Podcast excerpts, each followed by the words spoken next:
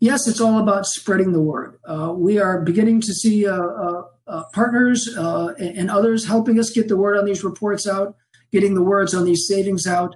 Uh, articles are being done, podcasts such as this, other ways where we can get the word out. And we're asking and working with all of our partners and friends and asking them to help spread the word.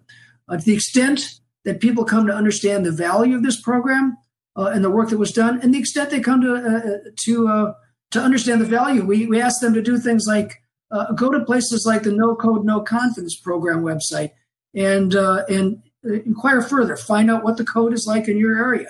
See if there's something you can do. For instance, if you're in an area where that's a problem. Um, the and part is that work on a study like this can and will go on.